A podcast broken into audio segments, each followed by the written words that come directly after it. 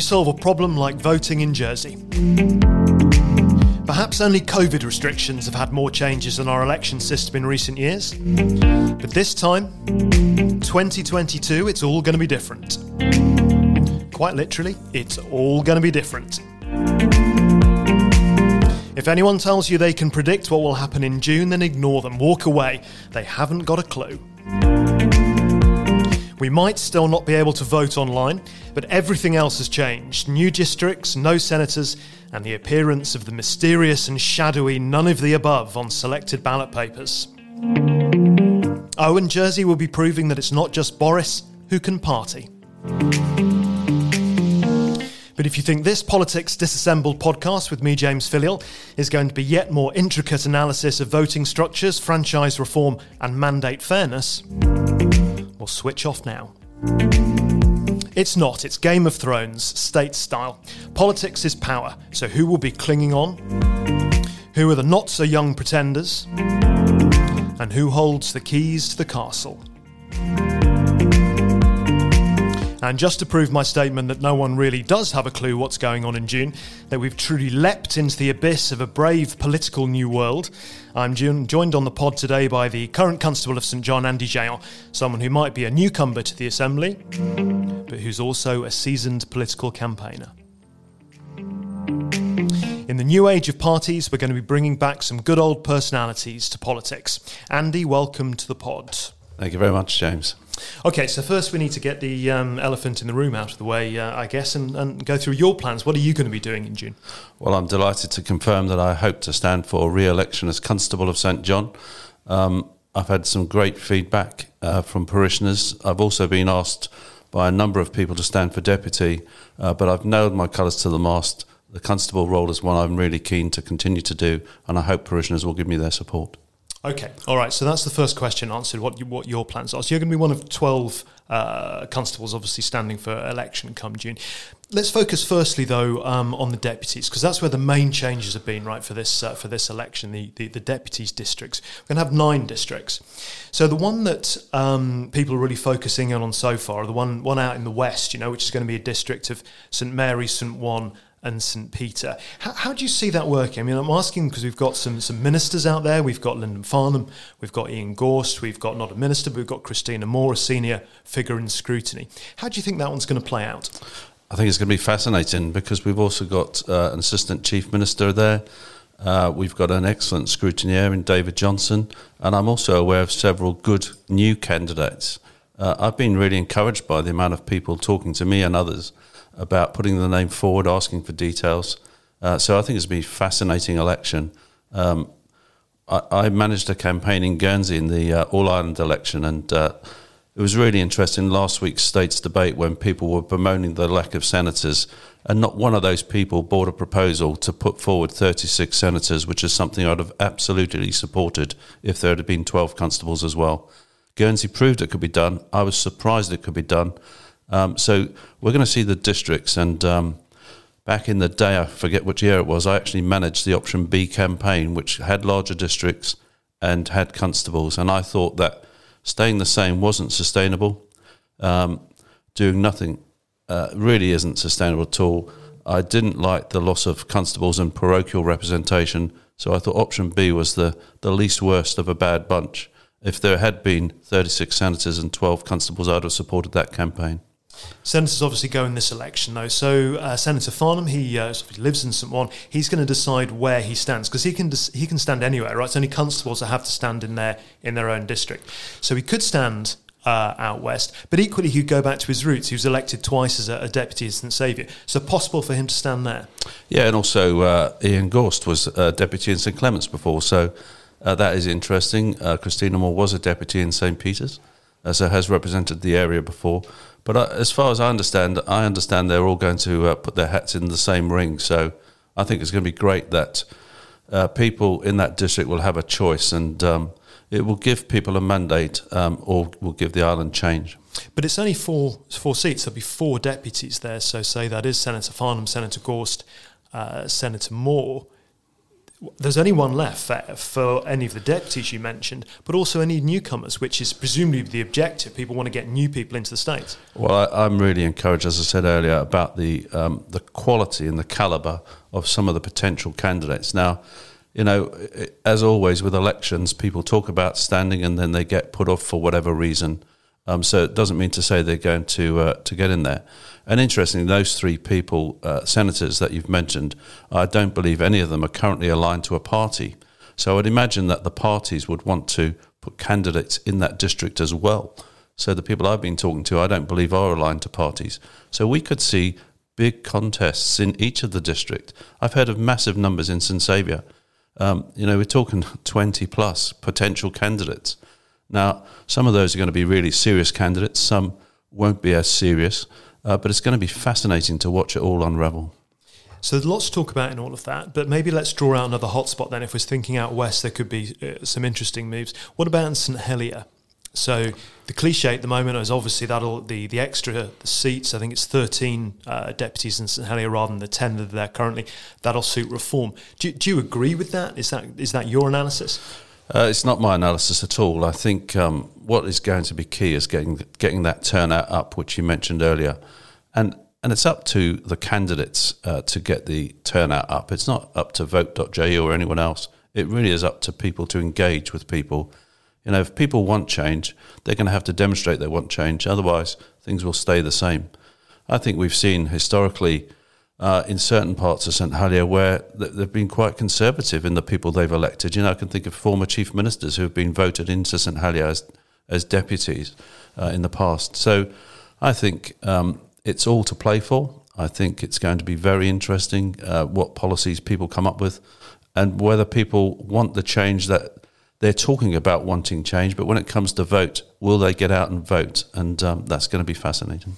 So, one of the points that you hear a lot uh, at the moment is that those extra three seats in St Helier will change the balance of the state. So, you know, in very rough terms, you have a load of people who have always voted one way, a load of people who always vote the other way, and the balance of power is held by the small group in the middle. Do you think that change in St Helier for 10 to 13 seats, so quite a significant change in representation, do you think that'll change that balance? Uh, I think you ignore St Clement's at your peril. I think we're going to see a big change in St Clement's. Um, that to me is is um, an area where we could see see change. Um, in so, what way? What do you mean? Well, there's more seats in St Clement's than previously. So currently there's only two deputies there, and I think there's four or five seats in St Clement's. So there's new new opportunity there, and I think uh, St Saviour is also an area where people won't be voting in their district; they'll be voting within the parish.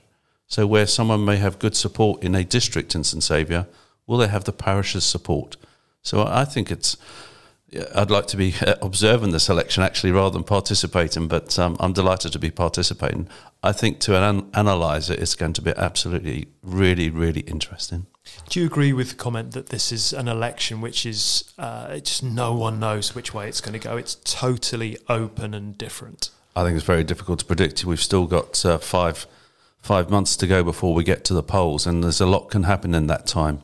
Uh, a lot can happen uh, both uh, positive and negative. So it's really difficult to call. And uh, I've been involved, uh, as you say, campaigning for many years. I, I, was talking to someone the other day. I've managed campaigns for 30 years and been involved for over 40 years. So that ages me, doesn't it? Um, so it, it is unlike anything we've seen before. Um, and I really think we're going to see a lot of things unravel. I believe we'll see collaboration. Uh, we're seeing the forming of parties. Uh, too late, in my opinion. I think I do support party politics. I won't be joining a party as a constable. I think constables should be there to represent all their parishioners. Uh, and I will, uh, as I've said in the States a few times actually, politicians should think of the island and islanders rather than who has brought a proposition uh, to the States before they vote. Let's get into some of that in more depth, though. You say you think this might be the election when some things will unravel. What, what do you mean by that? Well, I think we've seen people uh, both constables and deputies. And I'm delighted uh, with the larger districts because I think we'll have more contested uh, elections. And you said earlier there'll be 12 uh, candidates. I'm hoping that that's more than double. I'm, I'm, fairly sure we'll see a lot of contested constables' elections uh, where, where people are popular in a parish and now they're in a district of more than one parish. I think they may chance their arm as constable, and I think that's going to be really, really interesting to see how that works because there shouldn't be any uncontested elections. You know, I was very fortunate to uh, to be elected.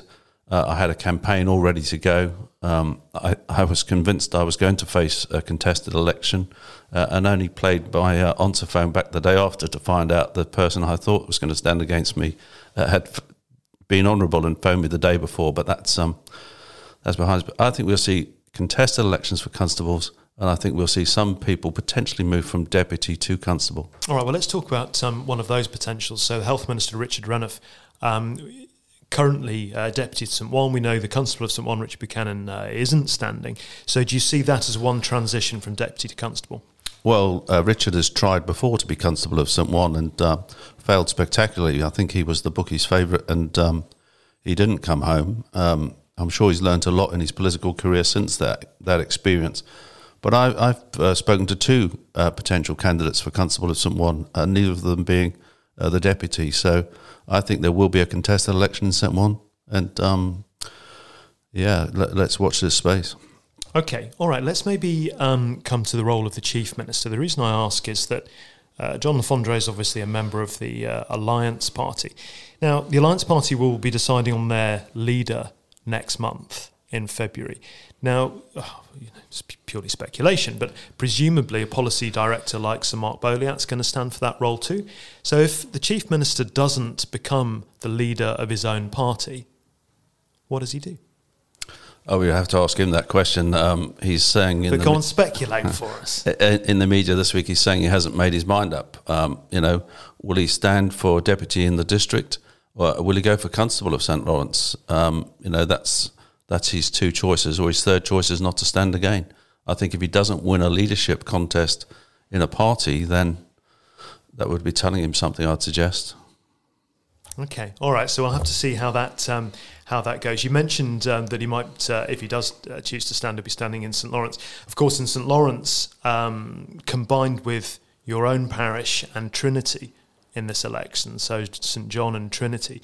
So presumably in that district there'll be Hugh Raymond and there'll be Gregory Guida, all going for what is it, four I think seats across. Uh, uh, four seats, and we've also got uh, Deputy Morel um, sitting sitting member, Deputy Pointon, who's a, an assistant minister, um, and Senator Vallois, who says she's not going to stand for re-election. And again, I'm aware of some excellent candidates, and I mean excellent candidates who are going to be putting their names forward uh, for this district, and um, I, I, think it's going to be great fun. Okay, all right, but no, um, no. You I mean it's your parish. You don't. You haven't got any particular views on how that's going to play out. Well, I think um, you know if, you, if you're a St Lawrence resident and you've represented St Lawrence before, then you, are going to be at a slight advantage because it's a larger, larger area. But um, I, I, think uh, talking to people in St John and Trinity and St Lawrence that uh, there is an appetite for change. Um, and as I said, there are some really good candidates who are, are seriously considering putting the name forward. Some may declare uh, sooner than we, we think. Uh, again, I'd expect the parties to be looking for candidates in each of these districts. So I think we could see quite quite heavily contested elections, and that's why I, I think that people will consider standing for constable uh, as opposed to deputy because if you're well known in a parish, you've represented that parish before, you've got a core vote uh, there to start with. So you are at an advantage. And, um, you know, name recognition is is an advantage to people. Let's not kid ourselves about it. Uh, you know, I can talk all day about campaign strategy. And um, I think if I was advising some of those people, I'd convince them to go for constable.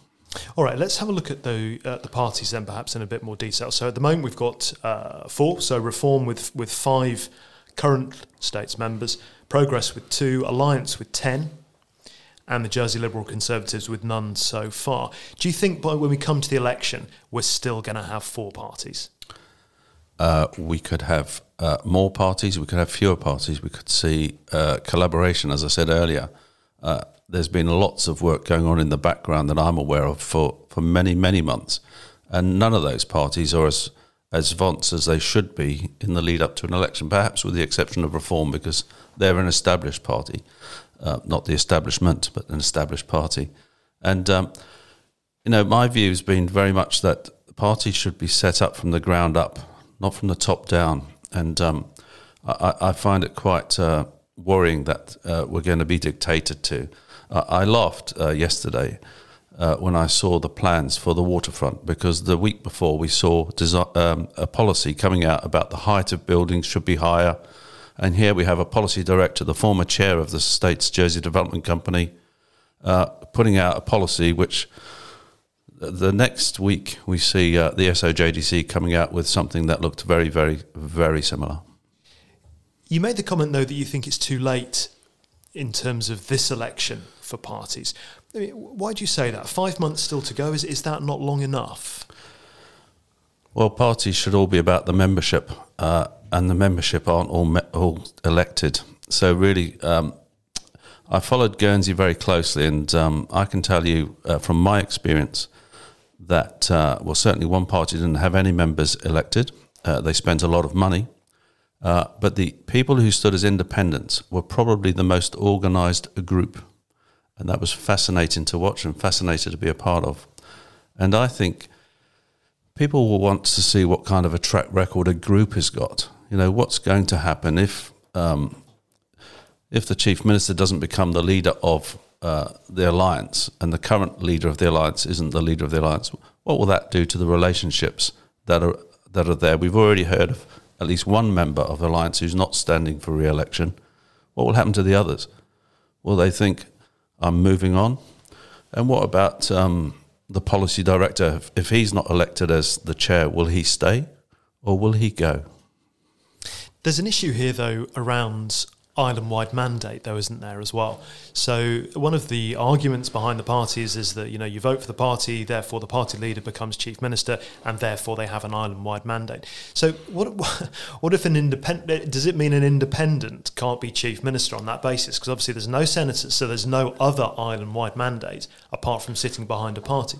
So, effectively, what's happened there is it means if you're going to be chief minister and you're going to say, I represent Jersey, you have to be member of a party. I don't think so. I really don't because I think if you get a mandate from the electorate, so if you top the poll in your district, uh, if you scrape in, then forget standing for chief minister in my book.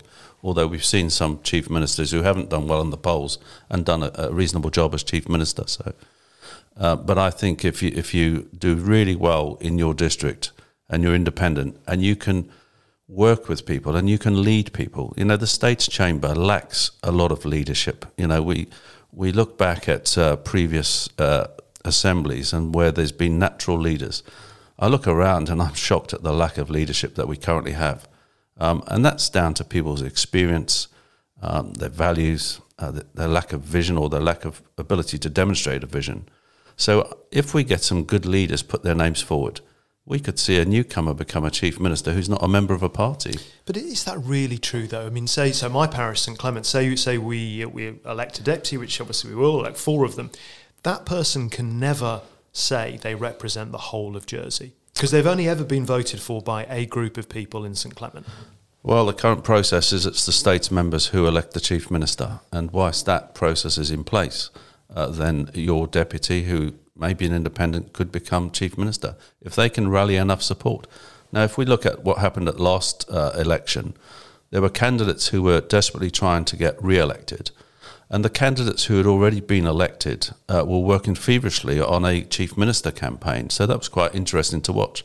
So you could say that some of the chief minister candidates or potential candidates took their eye off the ball when it came to the chief minister race and were pipped at the post. And some of that was because they wouldn't do an agreement with reform, um, and some of that was because they surely surely didn't have the time to manage a campaign to run for chief minister. All right, let's finally look at this um, none of the above issue, which is the first time you know that's that's come up uh, on a Jersey ballot paper. How, how, do you actually see that working? So just to, to be clear, you're going to have none of the above where it's the same or fewer number of candidates for the number of uh, positions available. So you can never have you know candidate elected unopposed, presumably. How do you think that's actually going to work in practice?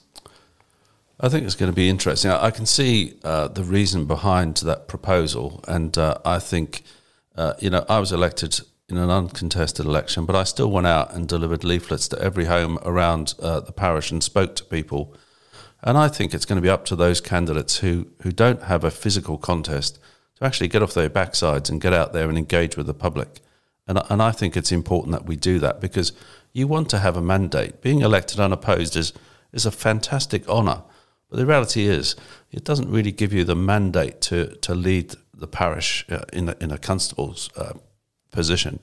But if you can convince the vast, vast, vast majority of people to vote for you in an election, and I'm really encouraged by the use of postal votes, um, and I hope people will take the easy option to use a postal vote, pre poll, or get out there on the day. But it's up to the candidates to get the contest, and if people work hard, we see voter turnout increase. Okay, Andy Jehan, thanks very much. Thank you.